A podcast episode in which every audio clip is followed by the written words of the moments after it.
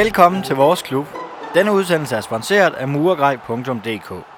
Først vil jeg lige beklage vores radio silence de sidste 2-3 uger. Jeg har været hårdt ramt af influenza og har derfor ikke haft mulighed for at optage før nu. I dag har vi besøg af Patrick Borgen, tidligere fodboldspiller i Sønderjyske. Velkommen til, Patrick. Mange tak. Og Patrick, du øh, stopper jo her i, i, i vinterpausen til fordel for en civil karriere. Vil du fortælle os lidt om det? Det vil jeg meget gerne. Jeg øh, har spillet fodbold næsten hele mit liv, og fik så en chance for at komme ind et sted som øh, fysioterapeut, som jeg synes var en fantastisk mulighed. Og så har jeg, jeg har altid været meget ydmyg omkring min, mine egne kompetencer på fodboldbanen, men øh, må nok også erkende, at mine kompetencer ikke helt svarer til de ambitionsniveau, som jeg, som jeg selv har.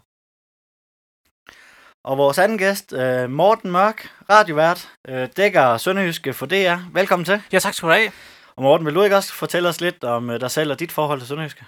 Jo, altså det vil jeg rigtig gerne. Øh, jeg, som du siger, er jo radiovært på DR, og dækker jo så Sønderjysk øh, i den egenskab, at jeg er på P4 Syd, så det er jo Sønderjyllands hold. Så, øh, så på den måde har jeg dækket det, og så de seneste par sæsoner har jeg også dækket dem øh, for Liga på P3, hvor jeg så sidder og kommenterer stort set alle hjemmekampene i, øh, i Haderslev. Så det er jo sådan set mit forhold til Sønderjysk. Jeg har selv boet i Sønderjylland i 8,5 års tid, er det nu. Øhm, flyttede til Åben for, da jeg fik arbejde dengang. 8,5 år siden, og det var sådan der, jeg rigtig begyndte at lære Sønderjysk at kende. Jamen, vi har jo til vane her i studiet med, at man skal fortælle om sin, øh, sin allerførste kamp på stadion. Morten, vil du starte med din? Ja, det kan jeg godt. Jeg har faktisk taget noget med i den anledning, fordi første gang jeg var på Haderslev stadion, det var i 2008, og dengang var jeg ved at uddanne mig til journalist. Øhm, men der var jeg så øh, på et øh, medie, som hedder Sjællandske Medier, over på Sjælland. Og øh, der dækkede jeg så blandt andet også sporten. Og det var så Næstved, jeg fulgte der. Og øh, Næstved skulle så spille udkamp mod Sønderjyske. Faktisk den sidste øh, kamp i første division, der Sønderjyske rykker op i, i SAS-ligaen, som det hed på det tidspunkt. Så jeg har faktisk lige været inde, og det var ret sjovt for mig at ind og kigge lidt i gemmerne og finde min gamle artikel fra dengang jeg var praktikant derovre. Og skrev en, øh, en historie om øh, en kamp som endte 1-1. Det var Ken Fabricius i øvrigt, der scorede for, for Sønderjyske ved den lejlighed. Så det synes jeg faktisk var lidt sjovt, at du, du spurgte om det, fordi at, øh, så fik jeg lige genopfrisket nogle gamle minder fra, fra den tid. Men det var min første oplevelse på Haderslev Stadion. Vi tager et billede af den der annonce og smider på Twitter ja, og Facebook. det er en god idé. Og Patrick, din, øh, din første kamp på, øh, på Sydbank Park? Altså, jeg topper jo aldrig den historie, som morgen kommer. Det kommer aldrig til at ske. Men øh, jeg vil faktisk sige, jeg har jo haft mange oplevelser på Sydbank Park. Men øh, den, jeg husker klarest, og det, som er mit fedeste minde, det var første gang, jeg sad på bænken på Sydbank Park, hvor den her eufori med at være med ind i omklædningsrummet og opleve det hele. Jeg var U19-spiller, så jeg havde ikke prøvet det her før. Og det synes jeg, det var, det var helt vildt at se de 11 gå ind på banen, som jeg har set op til i de tre år, jeg har spillet ungdomsfodbold i klubben også. Det var fantastisk. Ja, nu har vi også hørt meget om, der er mange roser for hejsen i et af de tidligere, tidligere program, eller programmer, så, øh, så det må have været stort dengang også, og de savner dig i hvert fald i truppen, kan man høre på hejsen, så det... Nu stoppede du jo her, her til nytår, som, øh, som tidligere sagt. Så. Men øh, ja, jeg har jo været syg, så vi har ikke, vi har ikke lige udkommet de sidste par uger. Det er så godt, vi du har... er blevet frisk igen. ja, ja, det er også rart, så det kan godt være, at jeg lige kommer til at hoste en gang imellem. Jeg er ikke lige helt op på duberne endnu. Det er godt, men... du har fundet noget vand, så vi kan lige skylle halsen. Hvis ja, lige præcis. men vi har jo et efterslæb på, der er jo, det var en fantastisk uge at være syg, når der bliver spillet tre Superliga-kampe på en uge. ja. så det er jo rigtig dårlig timing. Du har forhåbentlig en stor tv-pakke, så du kunne følge med i, hvad der foregik. Det kunne jeg, men det er altså bare ikke det samme. Nej, det, det er, er ikke det samme. Øhm, jamen, vi har spillet, som sagt spillet fire, øh, fire kampe. AGF ude 0-0, Silkeborg hjemme 0-1, OB hjemme 0-1, og Helsingør ude 1-2. Inden vi går lidt dybere ned i de, øh, de øh, enkelte kamp, er fire point så til, øh, tilfredsstillende, Patrick? Det, det synes jeg jo ikke. Specielt ikke, hvis man tager i betragtning af, at vi var i overtal i to af kampene, i hvert fald minimum et kvarter, og en halv time mod, mod det ikke Silkeborg? Jo, det var mod Silkeborg, ja. Og altså, der synes jeg, at øh, vi som minimum i hver kamp skulle have haft et point i hvert fald, når det er vi i overtal. Ja, det er meget, jeg er meget enig i det. Altså det og det er jo virkelig nogle vigtige kampe, de der mod Silkeborg og ja. som er direkte konkurrenter til at komme med i det der top 6-spil. Og så tabe dem begge to. Det var sådan lidt, det var sådan lidt sjovt déjà vu fornemmelse næsten, ikke? Altså, øh, at sidde der lige et par dage efter hinanden, og der er rød-hvid modstander på besøg, ja. og Sønderjyske kommer i overtal og taber alligevel 1-0, ikke? Altså, selvom det var to meget forskellige kampe, så, så var det, ja, det var rigtig, rigtig surt for Sønderjyske. Det, det var der, at man skulle have stemplet ind, og for, hvis, hvis, hvis uh, top 6 skulle have været realistisk stadigvæk. Ja, det er vel også en, altså en af de to kampe, hvis de havde været vundet, så havde top 6 vel stadigvæk været meget realistisk. Ja, ja, helt klart. Så havde de i den grad været med i, i spillet om de der top 6-pladser. Nu siger du, øh, nu nævner du godt nok, er, er top 6, er det, er det helt væk nu så? Øh, for, for, efter min mening, så vil jeg sige, det er i hvert fald meget tæt på at være helt væk. Det, det er en lille teoretisk chance, ikke? Men, øh, men altså, jeg synes også slutprogrammet er slut mod FC Midtjylland på udebane for Sønderjysk, ikke? Og de skal alligevel bruge i hvert fald fire point, men så skal de godt nok også være sindssygt heldige, at OB ikke får nogen point. Det bliver virkelig svært. Jeg kan, jeg kan ikke se det ske. Jeg tror, det er OB og OB, der skal spille om den, den sidste plads der. Det tror jeg desværre også. Men altså, man kan sige, at matematikken siger jo stadigvæk, at der er en chance, så lad os da håbe øh, så meget som overhovedet muligt på, at vi når det. Altså, ja, inde på Superliga.dk, der har de jo sådan en, øh, en generator, eller hvad man kan sige. Jeg har faktisk fået Sønderjysk om på en femteplads. Sådan! det er godt. Så det, det, det kan godt lade sig gøre, hvis øh, resultaterne rigtig flasker sig. Ja, det, det, kan det, det, det kan lade sig gøre det, så vi, vi skal bestemt ikke udelukke det nu, og det gør de selvfølgelig heller ikke i Sønderjysk, og det skal de jo ikke. Altså, det er med at gå efter chancen, så længe den, den findes. Og øh, det, man kan, kan gøre, det er at gøre sin, sin egen del af arbejdet, ikke? og vinde de to kampe, der er tilbage. Men uh, Patrick, vi har også tidligere i det her program snakket om, øh, nu var du jo en del af det sidste år, altså godt nok ikke på banen, men du var en del af truppen. Ja. Hvor godt var det egentlig for truppen sidste år, at de kom i top 6? Jamen altså, det har været fantastisk. Specielt også, hvis man kigger på, at vi fik en ny træner. Så den ro, vi fik, da vi kom i top 6, med at ligesom kunne implementere Claus' spillestil, og vi kunne vende os til de ting og præmisser, som han stiller til truppen, det, det var sindssygt vigtigt, også fordi det giver også en ro som, som fodboldspiller, at man ikke skal tænke over det her med, med nedrykning et eller andet sted, lad os nu sige, at vi kom i top 6, og skal vi så spille med om medaljer og alt det her? Nej, det kommer vi sgu nok ikke til.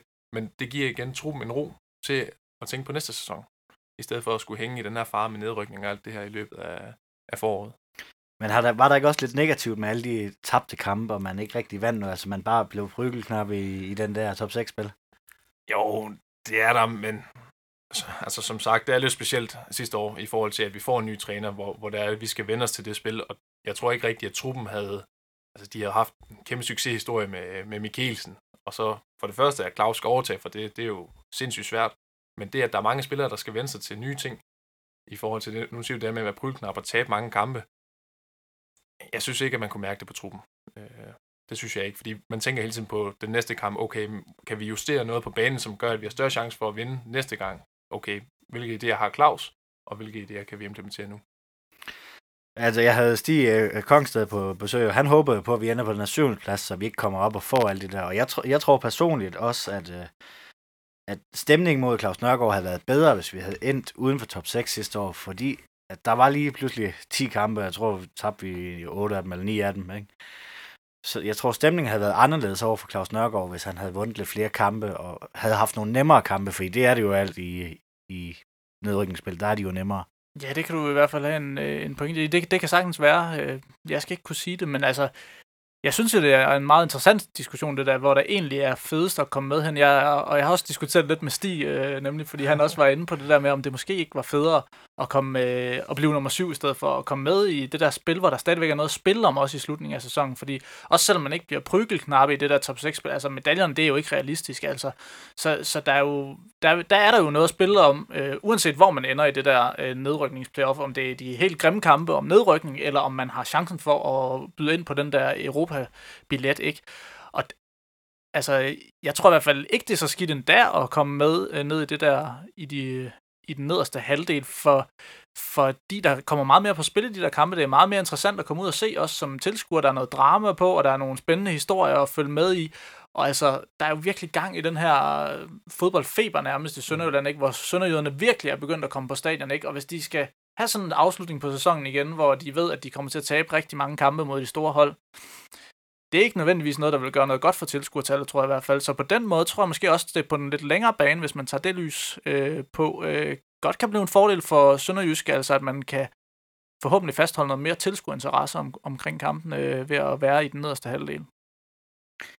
Hvis vi nu lige sådan kort, øh, vi har jo det her berømte top 6 barometer, som er, som er rigtig flot lavet. Hvis vi skal sætte øh, procenttal på, øh, hvor, hvor stor sandsynlighed er der for, at øh, Sønderjysk ender i top 6, Patrick?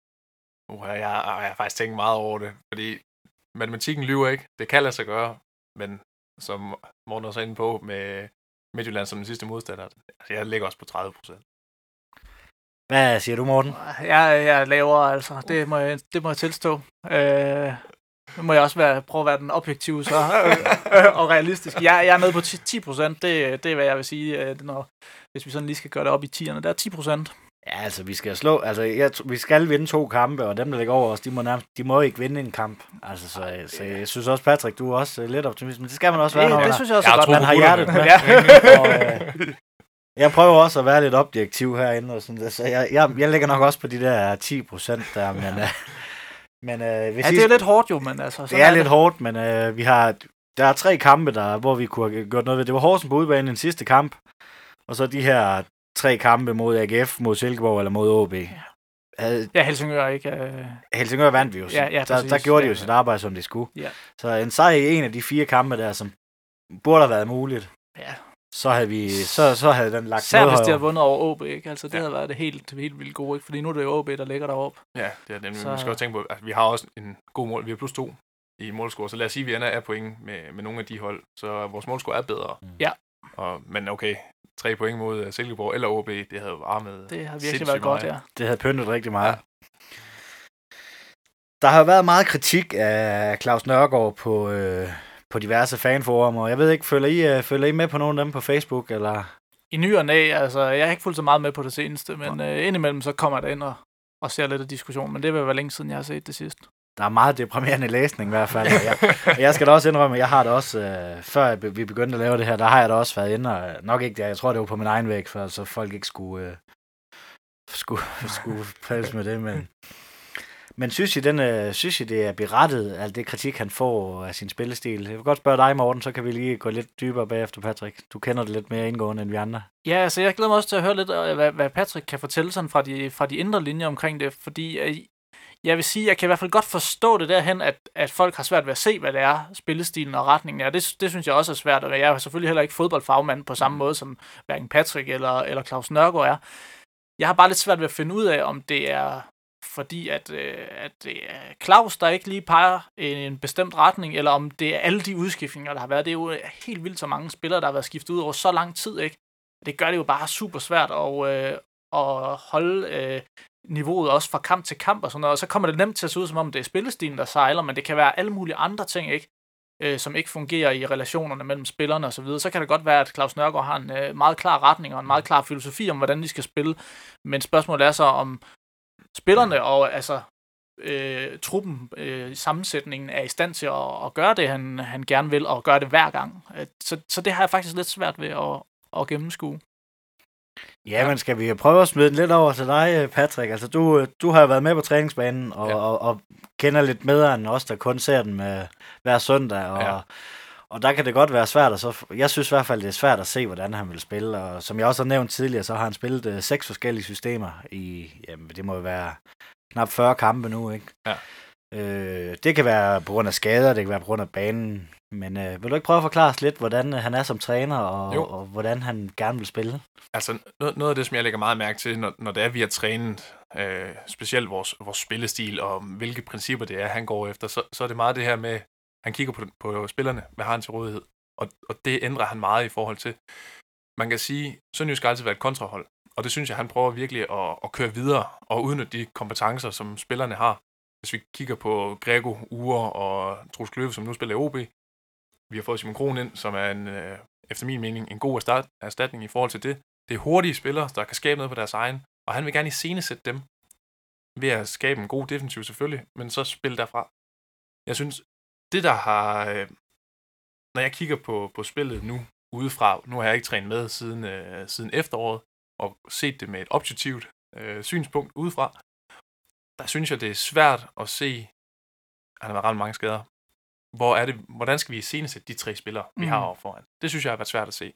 Men jeg tænker stadig på det her med, at den direkte spillestil og kontraspillet, det er det, han gerne vil implementere, i hvert fald i forhold til det, jeg har fået med øh, fra træningen.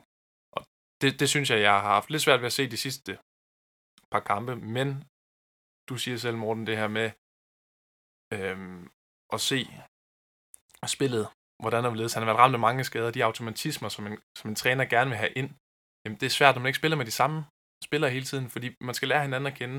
Jeppe Simonsen spillede en overgang, og så røg han ud.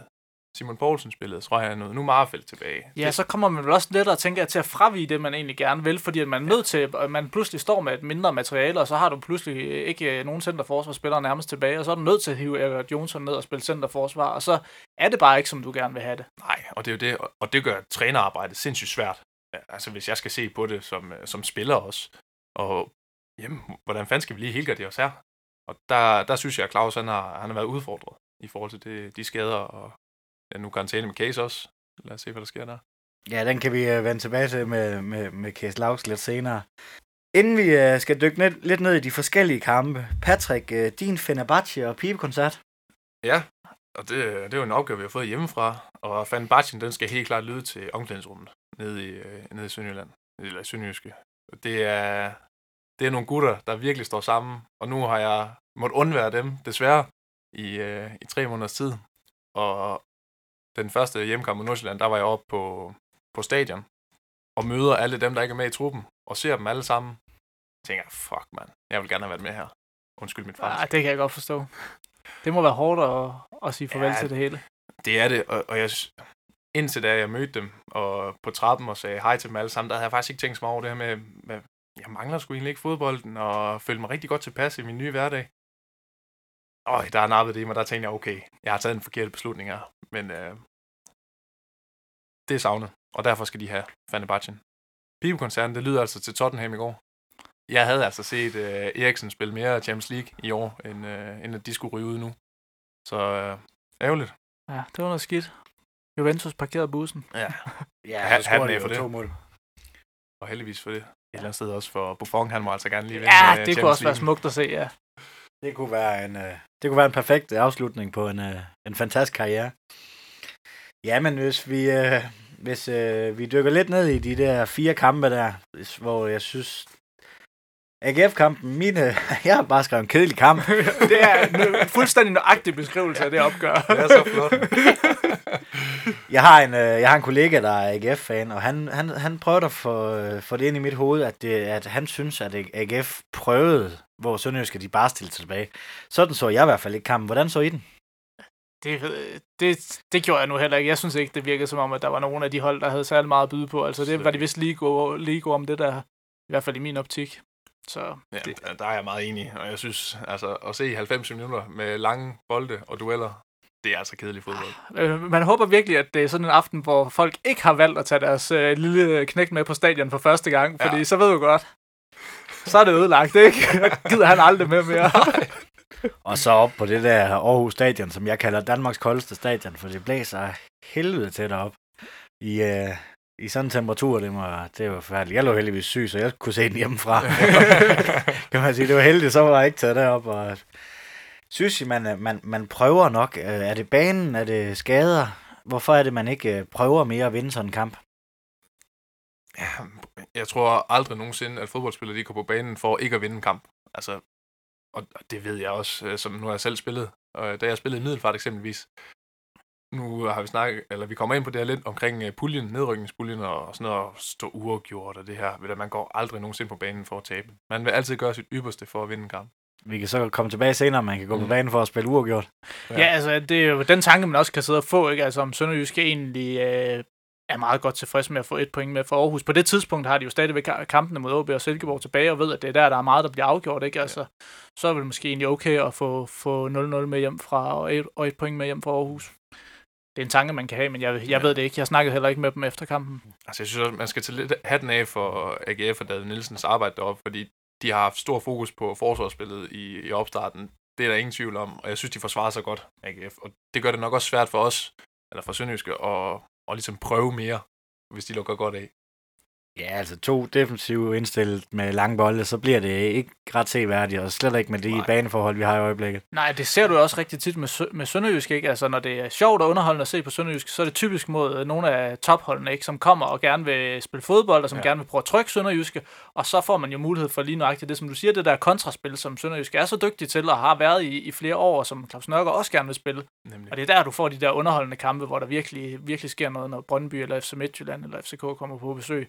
Så får du noget fodbold, der er sjovt at se på. Hvis de der bundhold kommer, som, som øh, gerne vil pakke sig, så er det svært at spille kontra Ja, fodbold, fordi det er det bare. ja, sådan er det jo. Ja, men øh, der er ikke ret meget mere at sige om den der AGF-kamp, så lad os gå videre til Silkeborg-kampen. Jeg synes personligt, det var den, øh, at de fire kampe, vi har spillet her, der synes jeg det faktisk, det er den med det spillemæssigt, hvor vi har spillet bedst. Helt klart. Det var det. det de spillede faktisk rigtig godt øh, i, i perioder i den kamp, og spiller sig frem til rigtig mange chancer. Ja. Så er det bare, ikke kan, der kan selvfølgelig ikke blive sparket i kassen, når det så er, ikke? Men, øh, men, men der spillede de faktisk en, en ganske fornuftig kamp, og det de havde rigeligt med chancer til at vinde den kamp, og også vinde den ret stort, faktisk. Ja, altså den første halve time, hvor vi ikke engang, altså, der synes jeg jo, vi pressede dem ret godt i bund, og jeg tror, det er Ure, han har en lige ved siden af stolpen, og Ja. ja. det har, er det Kæs eller Grego, der også har en, lige til højre for stolpen, hvor vi taler 3-4 cm, så, Ja. ja. så var den gået ind. Øh, synes jeg, vi øh, forvaltede overtal godt nok. Vi var, vi var i overtalen en halv time. Altså, jeg synes, hvis vi kigger på selve spillet, så forvaltede vi det faktisk okay. Vi skaber en masse chancer, spiller godt med kuglen, og, og udnytter det overtal, vi er i. At vi så ikke putter den ind, det synes jeg, det er ærgerligt. Hvis man nu skal sammenligne den lidt med overtallet øh, i OB-kampen, hvor vi slet ikke får spillet til at køre overhovedet, så synes jeg egentlig, vi forvalter overtallet okay. Øh, Ja, altså, jeg, jeg synes jo også, at, at når man kigger på den kamp, øh, så øh, alle anboldene, de røg ned til, øh, foran Silkeborg fod. Det, det synes jeg, det var meget... Alle de der 50-50, det var en Silkeborg-mand, der var på det. Jeg synes jeg bare var absurd uheldigt. Det var, jeg synes ikke, der var nogen, der kunne klandre os for, at øh, vi ikke fik scoret den kamp. Nej, ja, nej, det, Silkeborg-kampen. Nej, i Silkeborg-kampen, nej. Og det er, som du siger, det er jo også interessant lige at se på de der to opgør, sådan, der lige kommer med få dages mellemrum, og, og på papiret og sådan, i resultatet minder enormt meget om hinanden, men var to vidt forskellige kampe, ikke? Fuldstændig. Og øh, jeg ved ikke helt om det er, jeg har tænkt en del over bagefter, om er, det, er det godt eller skidt, ikke? Altså, fordi jeg, egentlig så sad jeg mest med den der sådan lidt bekymrede forlemmelse bagefter, fordi øh, jeg tænkte, hvis de kan falde så meget ud, som de så gør mod AB, ikke? I forhold til, hvis det kan svinge så meget, ikke? Det, det er jeg lidt bekymret for, i forhold til, at de formentlig havner nede i det der, øh, i, den, i den gale ende af, af, de, af, af ligaen, ikke? Altså, fordi der kommer rigtig mange kampe, hvor der er rigtig meget mentalt på spil, ikke? Ja. Og, og det, det går jeg sådan og bliver lidt bekymret for, om Sønderjysk er mentalt gearet til, til de kampe, der venter dernede. Det, det, det bliver jeg lidt urolig for, når jeg ser sådan en, en indsats som, som mod OB for eksempel. Mm. Men hvorfor er det, det er? Altså, på, på papir er de jo... Altså, OB og Silkeborg, de spiller sådan nogenlunde det samme fodbold, ikke? Øh, I hvert fald prøver på det. Ja. Hvorfor er det, der er så forskel på de to kampe? Det er virkelig et godt spørgsmål. Ja, det, det synes jeg også. Jeg synes, det er svært at sætte ord på, hvad forskellen er på de to kampe, fordi de, som du selv siger, de minder meget om hinanden holdene. De vil gerne spille med kuglen og, og skabe noget den vej. Men jeg tror heller ikke, man skal underkende det her med, at når man er en mand i overtal, jamen, så er der kun 10 mand på det andet hold, og deres fornemmeste opgave, specielt når de fører, det er at forsvare målet. Så det er det eneste, de tænker på. De tænker ikke på, at nu skal de prøve at bygge noget op og skabe noget på banen. De skal bare have kuglen væk fra feltet. Og de forsvarede sig godt, OB, synes jeg øh, egentlig, at de gjorde. Og, og så var det, var lidt underligt også, øh, jeg kunne forstå bagefter, at der også var blevet snakket om det i tv-kommenteringen. Den hører jeg jo selvfølgelig ikke, fordi jeg sidder, sidder på stadion. Men altså, det, jeg har hæftet mig også selv med det der med, at der var en hel masse indlæg, som blev slået. De satte sig rigtig meget på indlæg, men der er ikke rigtig nogen inde i boksen til at tage imod dem. Og øh, der bliver slet ikke fyldt nok på i boksen, i forhold til, hvor meget de, de prøver at slå indlæg i den kamp der. Nu når du nævner det med, med indlæg og sådan, hvis, hvis vi, nu tager vi lige de der både Silkeborg og OB sådan over en kamp. I Silkeborg-kampen, der sætter du Eholm ind, og det var ikke så meget, altså jo, selvfølgelig var der også indlæg, men, øh, men, men det var ikke så meget, som det var i OB-kampen. I OB-kampen, der vælger du så at sætte Vilsom ind.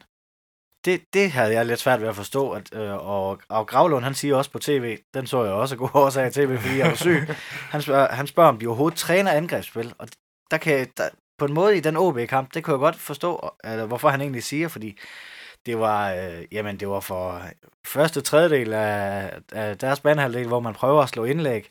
Man sætter, man, altså, ja, hvordan skal man forklare det? De sætter Eholm ind i en kamp, og Sjæl i en anden kamp, som er to vidt forskellige spillere. Øh, hvordan, hvorfor gør man det? Ja, igen et godt spørgsmål, synes jeg. Men jeg tænker lidt, det man ser ved, ved OB-kampen, det er de her nedfaldsbolde og det. Og der tror jeg, man forventer en som Vilsom, som det var, der blev sat ind, at han kan lave de her tabins, Mm. som man typisk ser fra en angriber. Og den, den har han jo haft stor succes tidligere i karrieren med, Mads Vilsom. Så der tænker jeg, at det er nok grunden til, at, at det er ham, der kommer ind der kontra Eholm. Hvor mod Silkeborg, der lufter vi også forholdsvis mange bolde op, og, og et fyrtårn som Eholm der, til at vinde bolden, holde fast i den, skabe noget derfra. Øh, Ja. det, det, det er tankegangen, jeg tænker. Men det der- der er lyder til meget, For. Meget, som meget godt bud. Jeg tænkte også lidt på det der med, altså, at om man, om han måske sidder og kigger på kampen og, og ser, at mod Silkeborg har, vir, har Sønderjysk et virkelig stort overtag, ikke? Altså, og, og der er det egentlig bare for at fylde på i den der boks, ikke? Fordi at, at bolden kommer hele tiden derind alligevel, og der sker alt muligt, og Eholm, vi ved, at han, altså for det første er en rigtig dygtig hoved, hovedstødspiller, men han er også god til at skrabe alt muligt op, ja. jo, altså, og få det, få det vippet i kassen. Så, og hvor, hvor at presset slet ikke var etableret på samme måde imod OB, der var det meget sværere at, at få trykket dem ned. Ja. Øhm, så det, det kunne måske øh, være, være det, der også var en af, af tankerne bag det. Kan I forstå øh, sådan en som mig, som bare er en almen fan, som ikke har, har spillet ret højt niveau, som, øh, som ikke har den der, jeg har ikke nogen uh, trænerlicens eller noget, hvorfor jeg synes, at nogle gange, at det virker som om Claus Nørgaard, han famler lidt efter. Altså det er jo to meget lignende situationer. Den ene sætter han Vilser ind, den anden sætter han Eholm ind.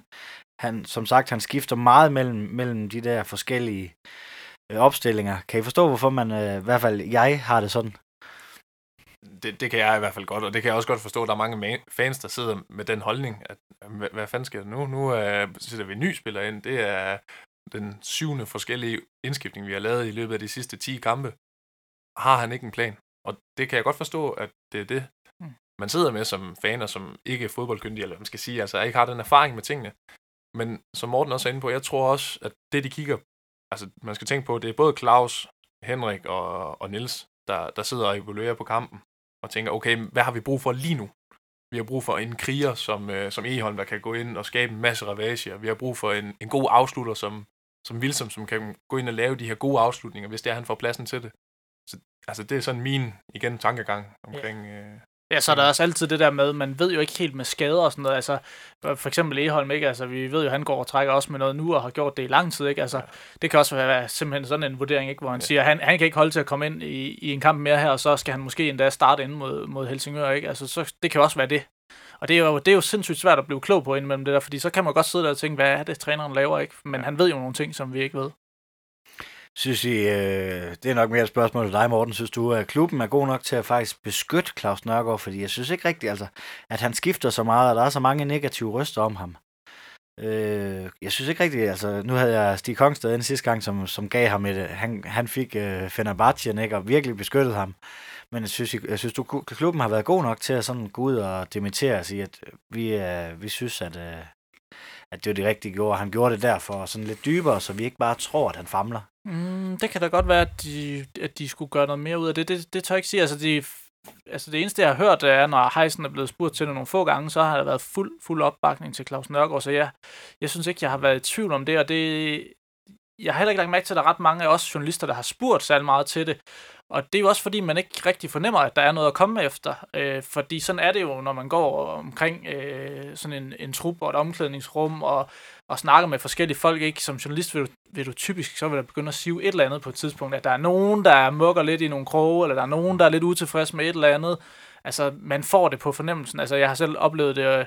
Øh, jeg dækkede jo også Esbjerg, dengang de lå i Superligaen, ikke? og der var jo alt muligt galt derovre, og det, det kan ikke undgås, at det begynder at sive ud af omklædningsrummet, når det er slemt.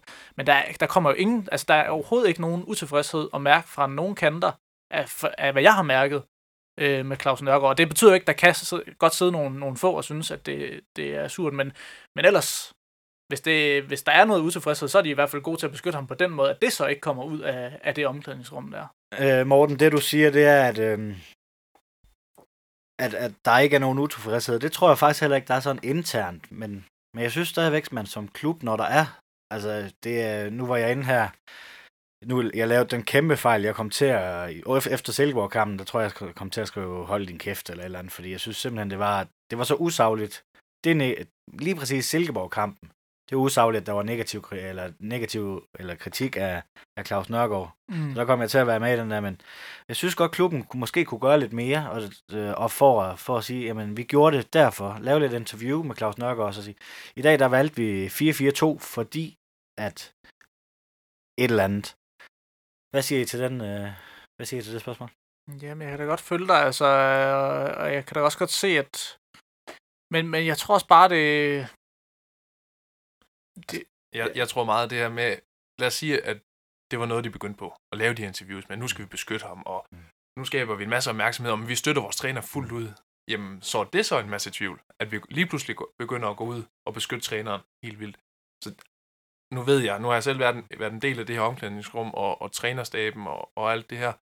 Altså, de er jo en klub, som tidligere også har vist, vi holder sammen. Og ligesom vores motto siger, en landsdel lidt sammenhold, ikke? Altså, der er virkelig fuld opbakning hele vejen igennem fra, altså det jeg har oplevet fra, fra truppen, fra Hans Jørgen og så videre. De holder sammen i den klub. Så derfor føler jeg, nu har jeg været inde i det, ikke at der, man skal gå ud og lave en masse for at beskytte sine træner. Nej, jeg tænker også, at det her med, hvis du går ud på den måde og begynder at beskytte træneren, ikke? Altså, hvad tænker man så på et senere tidspunkt, når man så ikke går ud og beskytter ham? Ja. Altså, så, så vil man pludselig kunne begynde at læse alt muligt ind og ud af det der, og folk vil begynde at tolke til højre og venstre. Altså, jeg, jeg synes faktisk, det er fornuftigt, at man har det udgangspunkt at sige, der er fuld opbakning til træneren, indtil han, den dag han ikke er her længere. Ja. Og, og det er det, man bare regner med at forholde sig til, og så, så behøver man sådan set ikke gøre yderligere. Så, så er det måske meget fint, at man så får nogle andre, at uh, Stig Kongsted for eksempel, så nogen, der er lidt, lidt mere rundt om holdet, kan gå ud og beskytte ham lidt, men at ledelsen ikke går ind og blander sig i det der for, for sådan noget rygter og smedekampagner og alle de der ting. Altså det, det synes jeg også bare, de skal holde sig for gode til, og det er også umuligt ja. at stoppe. Altså, det hjælper jo ikke noget. Nej, helt enig det må være vores job på øh, voresklub.dk og øh, ligesom øh, forklare lidt, hvad hans mening er, og prøve at se, om vi kan, vi kan snakke lidt om det. Så, øh, så havde vi en kamp mod Helsingør. Jeg har skrevet spillemæssigt en dårlig kamp. Jeg lagde mærke til øh, de, jeg, Marcel Rømer, som, øh, som jeg tidligere har sagt, at jeg er helt tosset med. Jeg tror, han lavede tre fejlafleveringer de første fem minutter, hvor han sparker direkte ind i en Helsingør-spiller. Hvad, hvad synes I om den kamp, Patrick? Jamen, jeg var faktisk øh, jeg var i gang med mure derhjemme, så jeg så ikke selve kampen. Det må jeg lige indrømme, men jeg har faktisk ikke, øh, ikke set den, så det, det vil jeg ikke udtale mig om. Ja, altså, jeg har heller ikke set kampen. jeg har kun set højdepunkterne. Ja. Så, øh, så, så det, der, der tager, synes jeg, vi tager dine ord for, for, for gode varer, Martin. Det, altså, hvad, hvad jeg kunne se på højdepunkterne, så, så var det heller ikke, fordi der var en hel masse øh, spændende at, at komme efter i, i den kamp, men øh, resultatet, det var jo som det skal være, og det kan jo sådan set være svært nok at vinde sådan en udekamp mod, mod et af de der bundhold, som vi var inde på lidt tidligere. Sønderjysk godt kan have det lidt svært mod de der bundhold, som ikke, ikke spiller så meget offensiv fodbold imod dem. Så, så på den måde synes jeg egentlig, det er meget til, tilfredsstillende. Altså hvis jeg kigger isoleret på selve resultatet. Vi vinder 1-2 ude mod Helsingør, som har været kæmpemæssige problemer i, i den her, ja, i hvert fald efter efter efteråret her i foråret, så synes jeg ikke, at det er tilfredsstillende. Mm. Vi mangler også at få gang i uger. Han skal til at score nogle mål. Det, det, det savner jeg med. At sådan en kamp havde vi gået ud og vundet 5-0. Fantastisk. Fordi så tænker man også, i forhold til det her nedrykningsspil, som vi sandsynligvis bliver en del af, mm, nu begynder det altså, nu begynder vi at lave de her resultater, der skal til for, at vi kan vinde over de bundhold, som er så træls at spille imod. Ja, det er, og det er virkelig en god pointe med uger. Altså, det, det er et kæmpe problem, og, og det har du jo ret i. Altså, det skulle være sådan en kamp der, hvor han virkelig skulle i gang, ikke? Altså, og øh, hvis han ikke kommer i gang i sådan en kamp øh, mod Silkeborg, har han også de chancer, han skal bruge til at komme i gang, og der kommer han heller ikke i gang. Det, det, det er et stort problem, og det er også selvfølgelig rigtig synd for ham, ikke? Altså, at han ikke kan få det til at, til at fungere, fordi han er jo en rigtig dygtig fodboldspiller. Han har jo en fysik og en hurtighed, han har et fremragende første touch på bolden også, altså, man kan se nogle gange, hvordan han, han med de der retningsbestemte tæmninger lige sætter et forsvar af, og så er han bare strøget afsted, ikke? Og så kan han bare ikke finde ud af at få den puttet i kassen. Det, er, det er et kæmpe stort problem, det er det virkelig. Ja, og så tænker jeg også, det handler også meget om at have tur i den, specielt som angriber, og han har været uheldig. Jeg synes specielt, øh, at det mod Nordsjælland, han har en på overlæggeren, også ja, fra en rimelig spidsvinkel. Ja. Hvis han scorer på den, så bliver det et helt andet forår for ham også. Fordi selvtillid og tur i den, det betyder så meget for en angriber. Ja, han havde jo lige optakten der også, hvor han fik scoret, var det tre mål i, det, i den sidste træningskamp, ikke? Ja. Og altså, det, det pegede bare lige hans vej, og, og så, ja, som du siger, det er, jo, det er jo meget sigende, det der med, at han lige rammer overlæggeren der, i stedet for, at den, den går ind der ja. i den første kamp. Det kunne have været, været helt anderledes, og det havde betydet rigtig meget for Sønderjyske jo, altså hvis... Og, og det er også fordi, at der, målene kommer ikke fra helt lige så mange fødder, som, som de gjorde tidligere, altså hvor man havde Nikolaj Madsen og Johan Absalonsen også, som øh, bankede kasser ind, når det var, at, øh, at Tommy Beckmann han så ikke lige øh, havde, havde en periode, hvor han havde tur i den, ikke? Ja. Så, var, så stod der altid nogle andre i kø, og det, det, der er stadigvæk andre spillere, der kan score for Sønderjyske, men det er ikke helt på, på samme niveau og lige så mange mål, der kommer fra, fra de andre kæder bagved lige i øjeblikket. Nej, altså, hvis, øh, hvis jeg skal komme med min nu, når I er så dårligt forberedt. I undskyld, I er inviteret ret sent. så, men øh, altså, jeg synes jo, det var dejligt at se Vinderslev for eksempel også få en kamp fra start. Og han er også blevet, øh, blevet rost meget af programmet med et øh, godt fodboldhoved. Så ham håber vi, at vi kunne se mere med. Og noget kunne måske også tyde på, at han får lov til at spille på, på søndag, men øh, det kan vi komme tilbage til. Det håber jeg, han gør, fordi det er næsten det, jeg ærger mig mest over den kamp, jeg ikke fik set ham øh, spille. Ja. Så jeg er meget spændt på at se, hvordan han, han kommer til at klare det. Altså, og øh, det er jo ikke fordi, at, at der er en, en kæmpe, et kæmpe overtal af lokale sønderjyske drenge på holdet, og det vil bare være super godt for, for sønderjyske, og rigtig fedt generelt bare det der med, at de lokale kan komme frem og komme ind på holdene og blive, blive faste mænd og endda profiler. Ikke? Ja. Så, så det håber jeg virkelig, at det, det kommer til at gå godt med ham. Jamen øh, på søndag, så går det løs mod Lyngby på Sydbank Park kl. 12. Men øh, inden, vi, øh, inden vi skal snakke lidt om den, Morten, din Fenerbahce og pibekoncert. Ja, øhm, nu fik jeg lige fortalt før, at øh, jeg jo har øh, fulgt Esbjerg også, og det har selvfølgelig ikke gjort helt så meget i øh, den her sæson, fordi at, at, at første division ikke bliver dækket så intenst i Liga på P3, som, som jeg jo laver sport for. Øh, men stadigvæk følger vi med, fordi at P4 Syd og P4 Esbjerg dækker jo også Esbjerg-området, så vi følger dem rigtig meget. Og øh, der er jo landet jo lige en nyhed fra Esbjerg her øh, i, var det i går eller i forgårs? Det er også ligegyldigt. I den her uge, at øh, at Jesper Jørgensen, han, øh, han indstiller sin karriere, og jeg synes, han skal have en, øh, en Fenerbahce for at have været en kæmpe, kæmpe spiller for Esbjerg i rigtig mange sæsoner, har været anfører for klubben, og så især fordi det er så synd for ham, at det er på grund af en skade, han skal indstille. Ikke? Altså, jeg synes, det er så ærgerligt at se fodboldspillere, der er nødt til at indstille karrieren i utide, og på et tidspunkt, hvor de ikke selv har lyst til det, fordi at, at de der skader, de ikke kan blive fri af dem, og han har jo et knæ, der, der er fuldstændig smadret, øh, Jesper Jørgensen der, og han får en Fenerbahce også, den, den sidste af de spillere, der egentlig er tilbage fra dengang, det var fedt at se Esbjerg spille fodbold, og hvor, hvor de, de virkelig kunne noget. Ikke? Altså, det, der skal til at bygges noget helt nyt op, og vi må se, hvordan, hvordan det hele ender derovre. Jeg synes, det, det er spændende at følge med i, men uh, spændende på den lidt ærgerlige måde. ikke? Så fik du også uh, flettet Esbjerg ind i et, uh, et sønderjyske program. Ja, jamen det, øh, altså, det, det, det er jeg ked af, men øh, det er også godt nok, altså, det er jo bare lige en, en biting, men det der rivalisering mellem Esbjerg og Sønderjyske, det var så også lidt ærgerligt, at det, det er forsvundet nu, hvor man sådan lige er gået i gang med at prøve at bygge, bygge noget op der, ikke? Altså, det er også super, super fedt, de der, de der rivaliseringer, og det, det, det er jo virkelig ærgerligt, at Esbjerg er røget ned nu, hvor Sønderjyske så er gode, hvor man rent faktisk kunne begynde at lave et eller andet måske. Det ville være rigtig godt på sigt, hvis man kunne lave sådan en rigtig rivalopgør mellem, mellem Sønderjysk og Esbjerg. Jeg tror, det var en lille opfordring der. Ja, det, det må være til fansen, ikke? Altså, det er jer, der skal stå for det. Det, det må vi kigge på, når, hvis Esbjerg engang kommer op igen. Op og leger med storbror igen. Jamen, det er det. Så min, min pibekoncert, øh, den, den går egentlig lidt bredt, men, men øh, vi tager udgangspunkt i at sende den til, til AGF. Og øh, det er igen fordi, at øh, der skete noget, jeg tror det var i, også i den her uge, øh, ja, dagen flyder lidt sammen for mig lige nu. Ja. Men, øh, men øh, de er simpelthen valgt, at de ikke vil deltage længere i det øh, debatprogram, som hedder Fodbold med Håb. Øh, der vil ikke sende spillere til at deltage i det debatprogram længere, og årsagen til det er sådan set ikke, at de har noget imod programmet, men det er fordi, at de selv vil til at lave tv og har fået en kommersiel partner på det der tv, og som og den der kommersielle partner vil have en eller anden form for eksklusivitet også, på at det er, det er noget, de selv laver. Og, og jeg er øh, meget, meget modstander af, at, at den der kommercialisering af fodbolden tager overhånd. Altså, jeg ved godt, at fodbold er forretninger og virksomheder, der skal også nogle penge i kassen, det er fuld respekt for det, og der skal nogle sponsorer på. Det, selvfølgelig er det sådan, men fodboldklubber er også først og fremmest klubber, og det handler altså om noget, noget andet og noget vigtigere, og det er jo altså sammenhold og fællesskab, som er omkring de der klubber. Og der synes jeg altså indimellem, at der er nogen, der gambler lidt for meget med det der, og, og det synes jeg også er, det er et skidt signal at, at sende, at man simpelthen ikke vil deltage i, øh, i, i sådan et program længere. Og, og, og man ser det mange steder i dansk fodbold. Altså det aller værste, synes jeg jo, er, er når det sker i DBU, ikke? fordi mm. at, at de har et særligt ansvar for, at det er vores landshold, det er folkets landshold. Det er ikke en pengemaskine, som DBU skal lave penge på.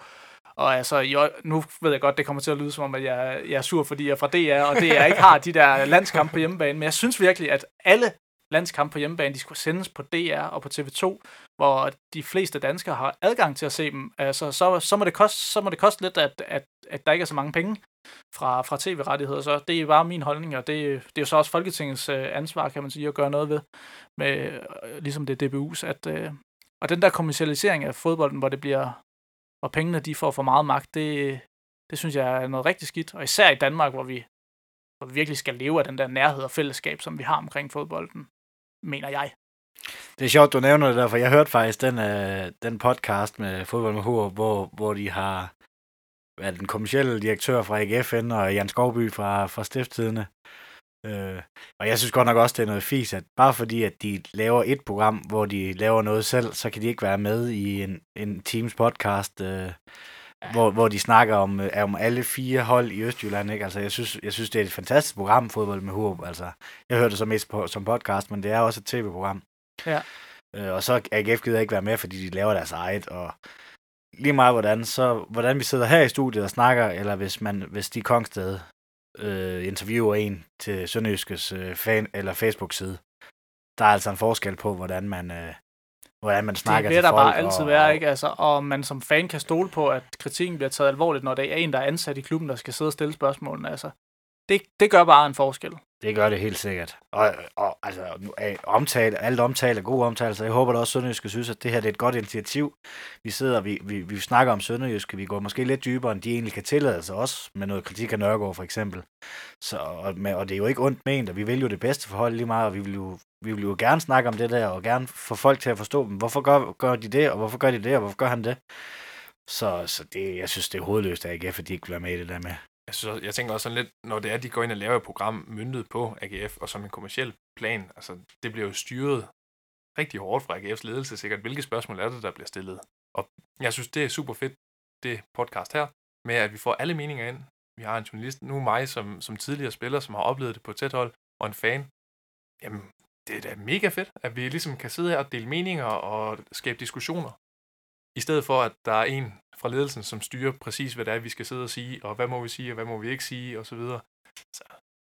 Det gik faktisk også, han starter med at sige, at det er et øh, kommersielt program, og det ender med at sige, at, at det faktisk bare er sponsoreret indhold. Altså, og det bliver det jo, når det er, når det er sådan noget indspist noget, hvor du skal, skal lave dit eget indhold, og det skal jo være, være glamour det hele. Altså, hvis man også tager Superliga Backstage med Randers, ikke? Altså, var det Randers selv, der skulle producere det, så har vi jo ikke fået halvdelen af den der historie med. Slet ikke. Fordi at, øh, de vil jo gerne lave et glansbillede på det, ikke? Øh, Selvfølgelig. Og det, er, det er jo fint nok, at de gerne vil lave øh, deres egen, og det er jo også, der kan komme meget fedt materiale ud af det, som klubberne selv laver, så det er bestemt ikke en kritik af det. Det skal også være der, men altså, der skal være plads til begge dele, og klubberne skal også være villige til at bidrage til begge dele.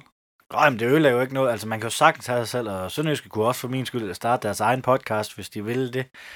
Du får bare et, et, et syn fra en anden vinkel, ja. når, når, det er, når det ikke som sådan har noget med Sønderjyske at gøre. Altså, de, Sønderjyske er rigtig gode til at støtte det her, og ingen tvivl, men, men vi har jo ikke øh, nogen sponsoraftale med Sønderjyske, eller eller. De giver et par billetter en gang imellem, og så ellers har de stort set ikke noget med det at gøre. Så fik vi også øh, snakket lidt medier, og lidt det er spændende. Det kunne ja. vi, øh, men øh, tilbage til Lyngby-kampen. Hvad, hvad forventer I af sådan en kamp? Slagsmål. Simpelthen. Det tænker jeg, fordi det er, det er to hold, der skal vise, at de skal, de skal til at gøre sig selv klar til det her nedrykningsspil. Lyngby har, har været i problemer, fordi der var mange, der sagde farvel og tak, så de har måttet hive fra andre ressourcer, end dem, de har til rådighed i, i opstarten. Og det synes jeg godt, man har kunne se på deres niveau. Og derfor tænker jeg også, at det, det bliver en, et slagsmål. Hvad siger du, Morten? Det lyder så jo meget fornuftigt, det Patrick siger. Altså, jeg, øh, jeg har sådan lidt svært ved egentlig at vide, hvad jeg skal forvente af det, fordi vi kommer formentlig til at se, der bliver rykket rundt på, på kortene igen hos Sønderjysk, ikke? Altså, så vi ved ikke helt, om det bliver, bliver det en Silkeborg eller en OB. Altså, det, det er sådan lidt... Øh, det, det er jo spændende, spændende at se, men altså, jeg forventer i hvert fald helt klart, at øh, der er fuld kampgejst, ikke? For, og jeg synes også, man kan mærke på dem, at... Øh, Altså også selvom de ikke kommer i top 6, de er fuldstændig indstillet på, og det er en generel ting, synes jeg, i Superligaen, at det virkelig er gået op for folk, hvor vigtigt det er at få mange point med i det der Ja. nedrykningsspil, at man ikke bare skal gå og tænke, at man kan redde alting til sidst. Altså, at det betyder rigtig meget at blive nummer syv med en, med en ordentlig røvfuld point også, i stedet for at, at miste nogle, nogle vigtige point der i, i slutfasen af grundspillet. Så, så jeg tror, at Sønderjyske kommer med, med fuld skrald for, og der er ikke så meget at tabe i virkeligheden jo, så det, de kan lige så godt bare give den gas. Der er faktisk noget ved at tabe med at vinde, men den kan vi tage lidt senere. ja. øhm, oddsene, de siger, e, sådan gennemsnitsodds, de siger 1,67 på en sønderjyske sejr, 3,77 på krydset og 5,17 på en Lyngby sejr. De odds, de er vel egentlig meget retvisende, er det ikke, Patrick? Jo, det, det synes jeg faktisk. Og som jeg også var inde på lige før med Lyngby, altså det er jo en klub, der har været lidt, lidt problemer med at skulle stable et slagkraftigt hold sammen, og hvor jeg synes, at, at det materiale, vi har, det på papiret i hvert fald er bedre. Øh, Jeg synes bare, det er lidt bekymrende, hvis man skal tænke på, øh, øh, Jakob Ravn på Jyske Vestkysten havde for nylig siddet og opgjort lidt på, hvordan går det egentlig i Sønderjyske, når de er favorit hos øh, bookmakerne. og det går ikke særlig godt. så, så det kan godt være, at man skulle være fræk lige at smide, smide lidt på en Lyngby sejr der, hvis, hvis det er penge, man vil lave. Ja. Så, øh, men altså, jo, altså, jeg er da fuldstændig enig i, at selvfølgelig er Sønderjyske favoritter, men det, nu er øh, Laux ude øh, med karantæne, ikke? Det, det er godt nok også en, en dyr og vigtig mand at undvære. Jeg ved ikke helt, hvad, hvordan situationen ser ud med Simling, om, om der er nogen forhåbninger om, at han bliver klar. Hvad, hvad med Simon Poulsen, ikke? Altså, vi kommer ja. også ned i, i, altså, i femte øh, gelede ja. med anføreren, ikke? Altså, ja. vi har, det er jo Mark Petersen, der skulle være anføreren, og så er det Simon Poulsen, og de har været ude, og så var det blevet Simling, og så røg han også ud, og så blev det så Case, og hvis de fire, altså det er også det er lederfigurerne, ikke, som, som er ude, og det, det synes jeg altså også, man har kunne mærke på, ja. på holdet, at alle lederne stort set er, er fraværende på banen, ikke? Jeg synes specielt Simling kan man virkelig mærke, at han mangler. Og jeg må bare sige, øh, altså rent personlighedsmæssigt og spillemæssigt og alt, og kæft, den mand, han har virkelig overrasket mig på så mange punkter. Han er kommet ind på Sønderjyskets hold og virkelig gjort en forskel. Det synes jeg, det er, det er tankevækkende at se, at han mangler, hvor meget det betyder for holdet. Vi har også tidligere snakket om, at man nærmest skulle skifte formation, når han ikke var med, fordi han er så vigtig på den uh, defensive midtbane. Ja. ja, men han er også, altså, han er bare en fremragende fodboldspiller, ikke? Ja. Altså, det, og det kvalitet fornægter sig ikke, og det gør det bestemt heller ikke i hans, hans tilfælde. Man kan jo godt forstå, at han også har små 25 landskampe på, på CV'et, ikke? Altså, han har været en fremragende fodboldspiller, og stadigvæk er han virkelig dygtig, ikke? Tænker også, når vi uh, sidder her om et, et par år, og så skal snakke om uh, til et eller andet transfervindue og transfer scoop, så tror jeg også, Simling bliver nævnt. Fordi han er, jeg synes, det er et imponerende køb af Heisen. Ja. ja, altså hvis han ikke havde været så skadespladet i sin karriere, så havde han jo spillet på langt større adresser nu, så var han formentlig slet ikke hjemme i Danmark endnu, så kunne han have spillet på topniveau i, i de store ligaer jo, altså han var jo simpelthen så god. Sidst vi øh, vandt over Lyngby, øh, hvis jeg ikke havde sendt et manuskript til havde I så gættet, at det faktisk var i 2012 sidst vi vandt, øh, vi vandt over dem? Nej. Nej. Det var da alligevel utroligt, var. Det, det, det synes jeg faktisk også, altså. Men, øh, men det, er, det er facts faktisk. Det var, det var Vibe, tror jeg, der scorede i den kamp, og jeg kan ikke lige huske, hvem de andre målscorer Men 2012, det var på tide, vi får ændret det, var? Ja, det må vi, det må vi hellere få gjort på søndag. På... Det, og det var så på udebane, kan jeg se. Så vi skal faktisk tilbage til 2011 for en sejr på hjemmebane det er jo ikke, det var ikke så positivt heller. Ikke? Sådan, øh, ja, der var 1410 tilskuere. Det skulle vi også gerne gøre bedre, selvom det er koldt på søndag. Ja, lad os da håbe det. men det går ikke så godt lige på den front heller ikke lige nu. Nej, det er jo for tidligt at begynde at spille fodbold. Ja, det, er, det, jamen, det har været frygtelig koldt. Det er pivkoldt. Det er virkelig, virkelig det, koldt sidde det, det, er derfor, du ikke er begyndt at spille fodbold. Ja, det er derfor, jeg har stoppet. Det skal jeg simpelthen ikke have nyde mere af. Og det er sjovt, faktisk lidt sjovt, du siger det, fordi alle fodboldspillere, de siger vinteropstarten, ikke? Nej, den er tung. Det er der, alle de overvejer, om de skal stoppe karrieren nu. Ja, ja det forstår jeg virkelig godt. Altså, når man også selv spiller fodbold, altså også bare på amatørniveau. Ikke? Vinteropstarten, det er det, det er det aller værste. Jeg er heller ikke selv rigtig kommet i gang endnu i den her sæson. Jeg går bare lige og trækker den lidt og skubber lidt. Ah, det sneer også for meget. Vi må, vi må lave noget statistik på, hvornår fodboldspillere stopper deres karriere. Er det i vinter transfervindue eller sommertransfervindue? Faktisk en god idé, ja. Ja, det bliver vi lige nødt til, for jeg tror, der, der må være flest i vinter. Det, ja. det vil jeg det næsten der beslutningen kommer. Der har været meget snak om de her nedrykningspuljer, øh, som, øh, som vi næsten er enige om, at vi, øh, vi lander i. Øh, her der er det utrolig vigtigt, at vi ender i den der pulje 2. Og grunden til det er det, det er fordi, at øh, ender vi, som stilling til lige nu, så har vi 8 point ned til Lyngby. Hvor øh, Silkeborg med 1 point mindre end os, de har 2 point ned til AGF på den der tredje plads i det der nedrykningsspil. Hvad synes I om øh, den struktur, at, øh, at det er sådan, det, det skal deles op? Altså, jeg synes specielt det, som Morten også var inde på øh, tidligere, at det giver jo en masse drama. Og, og det er fedt. Det er fedt, når der er noget at spille for. Lad os sige, at det var som, som den gamle struktur, hvor det var, var de to nederste hold, der, der rykkede ud. Hvis de var bagud med 20 point, når, øh, når man nåede de sidste 10 kampe, ja, hvor meget var der så at spille om? Så var det kedeligt at se fodbold. Her der skal alle hold de skal virkelig stramme sig an for at, at skabe nogle resultater. Det synes jeg, det er fedt. Det synes jeg også. Altså, jeg, jeg er tilhænger af den nye struktur. Altså, jeg ved ikke, at det kan godt være, at der skal laves nogle justeringer på det, men jeg, jeg synes som, som fodboldtilskuer og som fodboldjournalist, det er enormt fedt. Altså, at der er drama på hele tiden, og der er noget at spille for, for alle hold stort set hele sæsonen. Det, det synes jeg virkelig, virkelig er fedt, og øh, sidste sæson blev det der mesterskabsslutspil jo sådan lidt lala, fordi FCK var så langt foran ja. inden. Altså der tror jeg, vi kan også komme til at se mesterskabsslutspillet, hvor, hvad det egentlig kan, den her nye struktur, hvor de ligger så tæt, og de skal møde hinanden flere gange, og sådan, altså det bliver rigtig, rigtig dramatisk. Og så fulgte jeg jo Esbjerg, altså, som jeg har været inde på nogle gange. Øh, det i sidste sæson, hvor de rykkede ned og var igennem øh, alle de der grimme nedrykningskampe der. Og det var, det var øh, vildt drama at være med til. Altså, det, jeg vil virkelig anbefale folk også at komme ud og opleve de der kampe, hvis det er, at øh, Sønderjyske havner i, i noget af det. Men, men lige sådan tror jeg også, at, at det har været fedt at følge med i, i Randers, som jo endte med så at komme op og få den der og vinde den der øh, Europa League øh, playoff-finale og komme op og spille mod FC Midtjylland om, om en ekstra chance for Europa League, og det er jo også det er godt ting, synes jeg, selvom jeg kan godt se, at pointen i, at der er nogen, der synes, det er unfair, at man som syvende bedste kan få chancen for Europa League, men det giver altså bare noget rigtig fedt, at der er noget positivt at spille for os nede i det der nedrykningsspil. Ja, det ikke kun handler om den negativitet, der er ved at rykke ned, og, det, og vi skal ikke rykke ned, vi må ikke rykke ned. Men der er også mulighed for at, at komme ud i Europa og opleve de store kampe igen, som vi jo egentlig var, var gode til, sidst vi var derude. Ikke snakke om det. Men der var mange fede kampe altså, i, i det der nedrykningsslutspil, og især de der nedrykningsfinaler og sådan noget. Ikke? Og det, de fleste kan jo nok øh, huske Helsingør og Viborg, ikke? Hvordan, hvordan det endte øh, så dramatisk, og ja. Helsingør rykket op som en kæmpe overraskelse. Altså, det er jo noget, man har fået foræret i den nye struktur og sådan noget der. Ja. Det, jeg vil også godt give ret i, at det, det er en fed struktur, og der er, rigt, der er næsten ingen kampe, der er gratis. Dog er der en lille men, hvis vi tager den her runde med. Hvis vi sådan ser kun udelukket på Sønderjyskes kamp mod Lyngby. Vinder Sønderjyske den kamp, så kommer vi op på 31 point. Det er det samme som OB har lige nu. Vi har bedre målscore end OB. Det vil sige, at vi kommer op på den syvende plads. Syvende pladsen, det betyder, at vi kommer over i pulje 1 med 31 point. Så AGF, de har 25 her. Det betyder, at der er 6 point nede i den streg. Står vi uafgjort med Lyngby, så er vi fortsat på en 9. plads.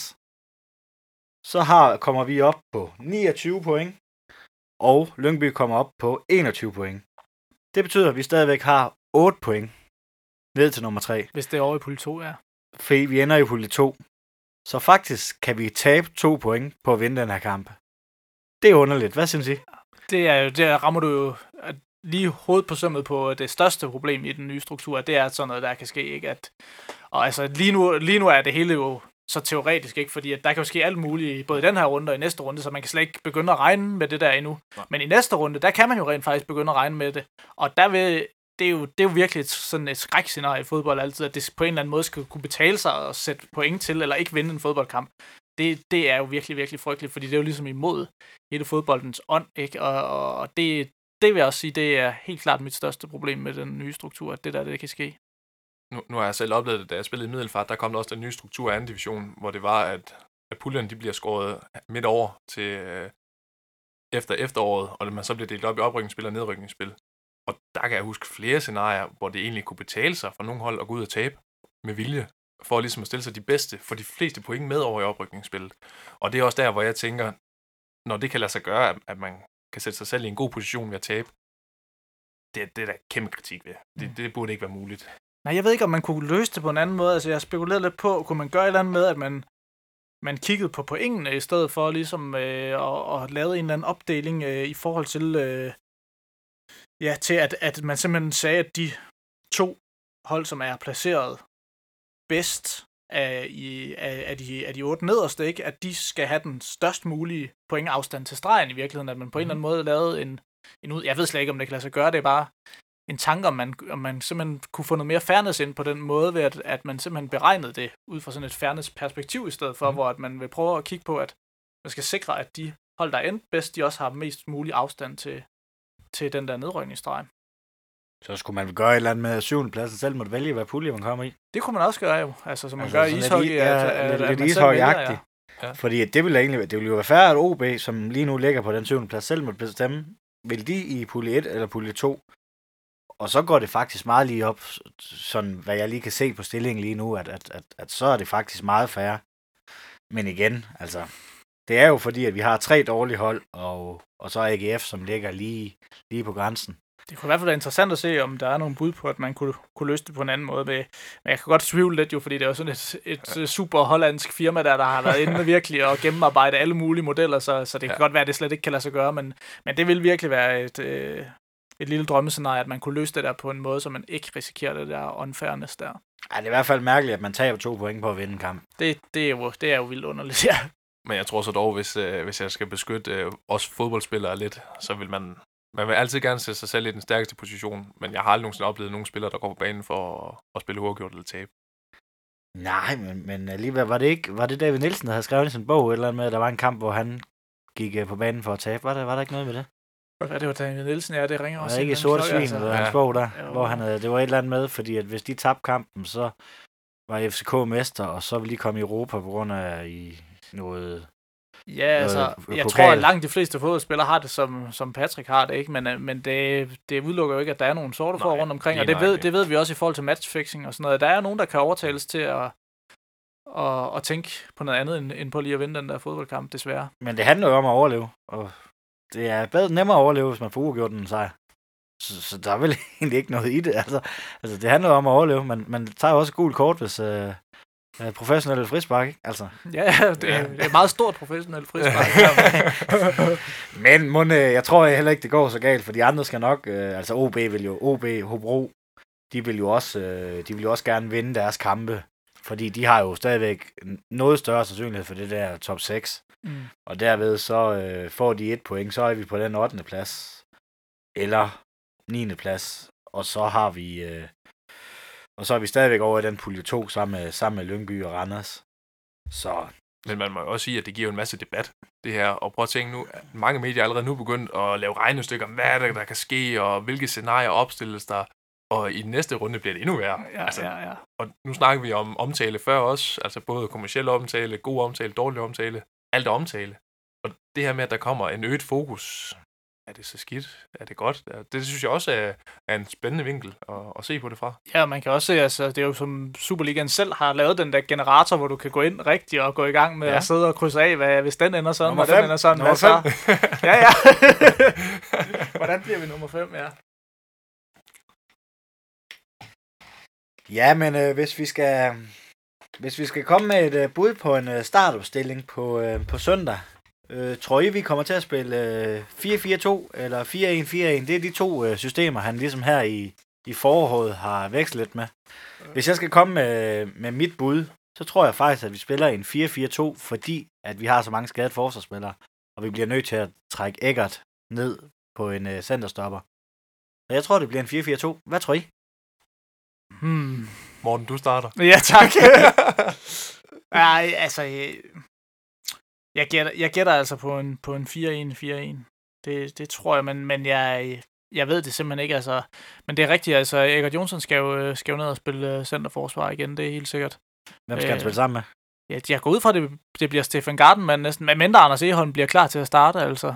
Så, så vil det næsten være Gardenman, der rykker ind jo.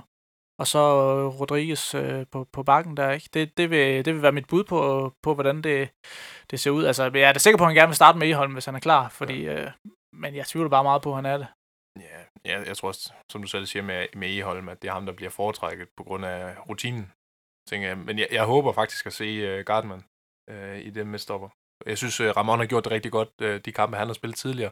Og få ham med på banen, det tror jeg, det vil kunne skabe lidt. Uh, og få Gardman ind i, i midterpositionen. Ja, det er jo også Gardmans sådan primære foretrukne ja. position derinde ja. som, som midtstopper, så, så han vil sikkert også synes, det, det er meget fedt, og gerne vil bevise sig inde på den plads, så det kan jo også blive blive en positiv ting for Sønderjyske.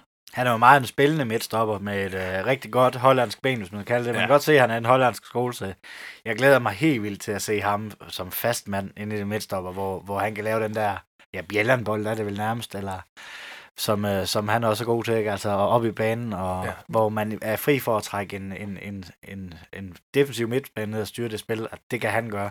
Det, det glæder jeg mig utrolig meget til at se. Ja, på den måde er han jo også, kan man sige, sådan mere oplagt afløser for netop Case i forhold, ja. til, uh, til, i forhold til Mark Petersen eller Egert Jonsen, som er, er mere nogen, man slår sig på. Ikke? Altså, der, der er han jo mere en type, der kunne minde om, om Case Laux i virkeligheden. Nemlig, og jeg synes, jeg synes, den spilfordeling, som Case har, altså hvis man, når han en dag siger, siger tak for denne gang, kan få kørt Gardman i stilling til at overtage den position som den spillende midtstopper, det tænker jeg kunne være sindssygt spændende. Nu, når vi lige er ved Case, så er det jo nu, som sagt har jeg jo været væk. Han har jo også forlænget, det har vi faktisk slet ikke diskuteret i det her program. Hvor vigtigt er det, at han har forlænget Kat- Patrick? Det er sindssygt vigtigt. Altså, jeg synes, nu siger vi, at vi har manglet den her rollemodel inde på, øh, på banen. Hvis man kigger uden for banen, så kan man snakke om en rollemodel i, i Case også. Altså, jeg synes også, han er det på banen, men specielt uden for banen. Og se ham samle et omklædningsrum, det er, det er fantastisk. Den mand, han har rigtig meget respekt fra mig, både som spiller, men også som, som person. Så at have ham til at køre Sønderjyske dyder videre, det er, det er vigtigt. er han en fantastisk ambassadør for klubben også, altså, og den åbenhed, han har, og altså, det, som der er mange, der har snakket om, og som jo også bare er så imponerende, hvordan han har sat sig for at lære dansk, ikke? Altså, det er bare et sindssygt godt signal at sende, altså, øh, han, er, han mener det virkelig alvorligt, og han er her, fordi han kan lide at være her, og fordi han kan lide klubben, og fordi han, han, han gerne vil det, ikke? Og det kan man jo tydeligt mærke, når han går ud og bruger så mange kræfter på, på at lære sproget, altså, det er der jo ikke ret mange øh, udenlandske spillere, der gør, og, og slet ikke i den alder der, hvor, de, hvor man tit vil tænke, de er her en sæson eller to, og så Ja. skal de øh, hjem til Holland igen. Ikke? Altså, det er super stærkt, og det er en virkelig, virkelig vigtig forlængelse. Jeg er faktisk en lille smule overrasket over, at det, det lykkedes at forlænge med ham, fordi jeg tænker bare, at der må stå øh, mange andre Superliga-klubber og slække sig lidt om munden, og øh, godt kunne tænke sig at hive ham en tur til, til Odense, eller Ja. eller til Horsens, eller alle mulige andre adresser, ikke? Men især, især Odense, tænker jeg, altså, det, Ja. det er jo inden for rækkevidde, ikke? Og, og man ved jo også, at de, de kigger lidt imod Sønderjylland, når de skal forstærke truppen. Yes. Vi, det var lige et lille sidespring. Vi, hvem tror jeg så venstrebakken? Uh, Simon P. Er han klar? Jeg håber det for ham. Håber du så også, at altså for ham, eller håber du for holdet? Fordi Marfeldt har jo også spillet den, øh, hvor han også har fået lidt kritik på, på bakken. Jeg kan egentlig godt lide Mar- Marfeldt som spiller. Jeg synes faktisk, han minder lidt som øh, om den øh, unge Simon P. Altså øh, tilbage i, øh, i oprykningstiden, hvor, øh, hvor han mest var, var kant Simon. Men der synes jeg faktisk, han minder meget Marfeldt. Jamen enig, han har jo, altså Marfeldt, han har jo speeden, og han har de gode indlæg, og det var jo specielt det, Simon han var, var rigtig god til.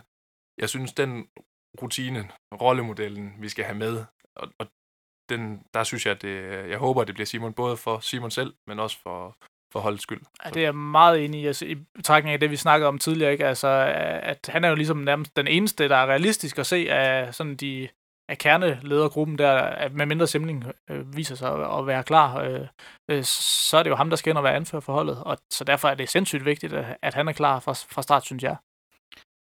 Hvis vi så går ud, af, ud fra den 4-1-4-1, at det bliver den, hvem øh, vil I så sætte på den defensive midtbane? Simling, han er ikke, hvis vi siger, at han ikke er klar. Jamen, så vil jeg sætte Marcel Rømer derind. Øh, altså, det, det er selvfølgelig ikke overhovedet det samme, men altså, Marcel Rømer, han løser jo de opgaver, han, han får, og, og han kan også løse den opgave der, men, men det, og det gik jo også rigtig godt mod, mod Silkeborg, som vi snakkede om tidligere, altså, der, der blev spillet jo sat rigtig godt, så, så vi ved, det kan lade sig gøre, selvom det så ikke gik så godt mod OB. Så har vi vel øh, Grego på den ene, og øh, Kron på den anden. Det er der vel ikke så meget at diskutere. Nej. De burde også begge to være klar, så, Ja, det, det, det giver vist næsten sig selv, medmindre der sker et eller andet med dem. så har vi de to centrale. Carney er ude for resten af sæsonen, så vidt jeg hører. Ja, det er rigtigt. øh, Det er rigtigt. Han er også blevet skadet, ja. Det lyder ikke særlig godt. Hvem har vi snart tilbage? Jamen det er også derfor, jeg Ja, tror, det kan at, godt være, at, du får ret i det med 4-4-2, 4-4-2, fordi ja. at så har du en midtbanespiller mere, du skal besat, hvor du kan sætte øh, vores tsunami op øh, i front. Ja, ja det, øh, Det er en god betragtning. det, er det, det er det faktisk, ja. Det kunne godt øh, ende sådan. Ellers så skal det jo være, så, skal Vinderslev jo, jo starte Så inden skal du sammen med have Vinder- Sinkernal-. Og det bliver næsten, øh, bliver det, bliver det for Yes. offensiv? Det bliver måske lidt for, øh, altså fysisk også lidt for, lidt for skrøbeligt, kunne man forestille sig. Patrick, nu har du spillet sammen med Vinderslev. Hvad, Jeg skulle faktisk lige til at sige, hvis man nu tænker på Vinderslev som, øh, som den defensive i en 4-1-4-1, og sætter Marcel Rømer og, og Sinkernal ind på, på den centrale, det, det tænker jeg faktisk kunne være, være en spændende opstilling til, til sådan en kamp. Også igen for at se, okay, hvordan kører spillet? Kan vi sætte noget offensivt sammen, selvom vi er meget ramt på skader? Hvor jeg tænker, at Marcel Rømer og, og Sinkernal kan, kan sætte de tre andre rigtig godt op. Hvordan er mindsetet på Vinderslev? Vi har ikke set så meget til, uh, til ham. Er, er han defensivt orienteret, eller... Altså, jeg ser ham som øh, en stærk taktiker og en hårdt arbejdende spiller. Så personligt selv, der vil jeg som målmand her på den defensive øh, midtbane, der vil jeg ikke være utryg overhovedet. Det kunne også være spændende. Det kunne være en rigtig spændende trekant ind midt på der, med øh, Vinderslev som en defensiv. Marcel Rømer, han er altså bedst op øh, lige det der tal længere fremme. Jamen, det er han. Og så er han. Sinkernagel, så faktisk snart spille sådan med en, med en offensiv midtbane, og så prøve at lave sådan en trekant ind, midt- ind midt på. En defensiv og en offensiv, og så Marcel i maskinrummet. kunne godt være spændende, ja. Altså, ja, en ting, som jeg også har tænkt på flere gange, øh, altså, og at, øh, fordi, også fordi jeg har lagt mærke til, at indimellem så bliver Grego rykket op foran, og så rykker de øh, uger ud på kanten, ikke? Øh, bare sådan i en kort periode i kampen, mm. hvor de lige bytter position for, at der sker noget andet. Øh, altså, man kunne også overveje at, at skubbe Grego mere ind, og man ved også godt, at han kan spille angriber, ikke? Altså, skubbe ham ind sammen med, med uger, eller bag ved uger, og så, øh, så, så kunne det være interessant at se Mads Vilsum, synes jeg, på, på den der kant. Og Øh, jeg så øh, mange kampe med, med Mads Vilsum øh, sidste sæson igen, fordi jeg, jeg fulgte ham i Esbjerg, og det gjorde bare en kæmpe forskel, da han kom ud på kanten, og det var også der, han var så god i Hobro. Altså, det var der, han scorede alle sine mål fra. Det var ude fra den, den kant der. Ja. Og, og det... Mit indtryk er bare, at det fungerer meget bedre for ham, i forhold til, at alle tror, han skal være angriber og, og være oppe på toppen, men, men når han kommer derudfra, han kan komme med, med lidt mere plads og, og nogle, nogle lidt mere uventede ting derudfra. Det, det synes jeg kunne være et interessant våben at begynde at bruge, og det havde faktisk en stor effekt for Esbjerg, da de, øh, da de begyndte at bruge ham derude i stedet for, hvor han slet ikke øh, havde fået det til at fungere inde som angriber. Også fordi han er en dygtig afslutter fra kanten. Det er han. Det har jeg øh, oplevet til træning. Ja, det, det tror jeg gerne. Altså, det jeg kan da huske nogle af de mål, der han scorer for Hob- Hobro også, hvor han bare lige trækker ind i banen, og så får den altså ordentligt drøn over i det lange hjørne. Mm. Det, det, det, det, er han jo i stand til at gøre det der. Så det, det synes jeg kunne være interessant, øh, hvis, hvis Sønderjysk også ville overveje at bruge ham på den måde. Øh, Det, det fungerede i hvert fald godt øh, i Esbjerg og, og også i Hobro tidligere. Han har jo også vist, da han kom til klubben i en træningskamp mod netop Esbjerg, der scorede han jo også. Var det tre mål, han scorede i en kamp? To eller tre mål, hvor vi vandt, øh, jeg tror det var 5-1. Øh, så han, han, han, har jo vist, at han kunne. Så han så blevet ramt lidt skader og sådan lidt, og lidt ude af ende af holdet. Mm. Det er, der er lidt u, uforløst potentiale i ham, som, øh, som vi godt kunne tænke os at se. Helt klart, altså. Ja, dengang Sønderjyske hentede ham, jeg synes også bare, det var, det var vildt godt. Altså, jeg synes, det i min verden virkede som et perfekt match. match altså sådan, han har jo den der ydmyge og hårdt arbejdende tilgang til, til fodbold, som, øh, som passer perfekt ind i Sønderjysk. Og, altså, jeg håber virkelig for ham, at han kan, han kan få det til at lykkes i, i Sønderjyske, både for, for hans egen og for Sønderjyskes skyld.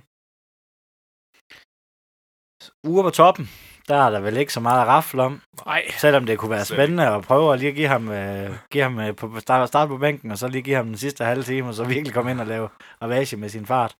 Altså, jeg kunne jo egentlig godt tænke mig, at man... Og det er ikke noget med uger, men han har bare ikke haft tur i den. Lige lade ham få en, øh, en time på bænken, Schumani op foran. Hans højde med, med Lyngby spiller, de har en 18-årig målmand, eller ham der Snor, tror jeg han hedder Ja. Øh, ind, og, ind og presse ham lidt på en anden måde end Ure kan, hvis vi siger, at vi kun spiller med én angriber. Det kunne også være spændende at både se Ure og Schumini Ja. øh, mod sådan et øh, uprøvet øh, Lyngby unge spiller, ikke? kunne i hvert fald også give Lyngby lidt af en overraskelse ved, at Det kunne det, og så prøv lige at forestille dig Ure den sidste halve time, ikke? Med hans speed og lidt halvtrætte øh, Lyngby-forsvar, det tror jeg altså, det kunne, det kunne være spændende. Jeg tror ikke, det sker, men øh, det, kunne da være, det kunne være spændende at prøve at ryste posen lidt, og men igen, så kommer vi fans nok bare, så famler han endnu mere. Nu ved han Ja, selv, ja. og, og stakkels nok, og jeg kan godt forstå han, hvis han ikke tør det. Ja, det er rigtigt. Men altså, der er der jo noget mening i det også, altså i forhold til, hvordan Ure han jo virkelig først og fremmest er fremragende i den der kontrafase, ikke? Og man, man kunne jo godt for, forvente, at det er en, en kamp, som Sønderjyske skal prøve at styre rigtig meget, så, så på den måde kunne det godt være interessant at bruge Ure på en, på en lidt anden måde. Øh, om han så skal starte ude, eller, eller ligge i en anden position, eller hvis de skal lægge to angriber i stedet for, at han ligger alene deroppe, det, det, det tror jeg, der kunne være spændende at se. Jamen, øh, her på falderæbet, er der noget, I mangler at få sagt? Nej. Nej, Tak fordi vi måtte komme. Ja, Jamen, Tak for det. øh, tusind tak, fordi I er velkommen. Jeg håber, I vil besøge vores øh, lille studie en anden gang igen. Det har været en fornøjelse at have besøg af jer. Jamen, så vil jeg gerne sige øh, tak til Morten Mørk, radiovært på DR, Selv tak. og Patrick Born, tidligere sønderjyske spiller. selv tak. Et øh, stort tak skal lyde til murgrej.dk. Uden deres sponsorat var denne podcast ikke mulig. Et kæmpe tak skal også lyde til dig, der lytter med. Uden dig var der ingen grund til at lave denne podcast. Spred gerne rygtet om vores klub.dk, så vi kan få lyttertallet endnu højere op. Like og følg os gerne på Twitter og Facebook. Moin. Moin. Moin.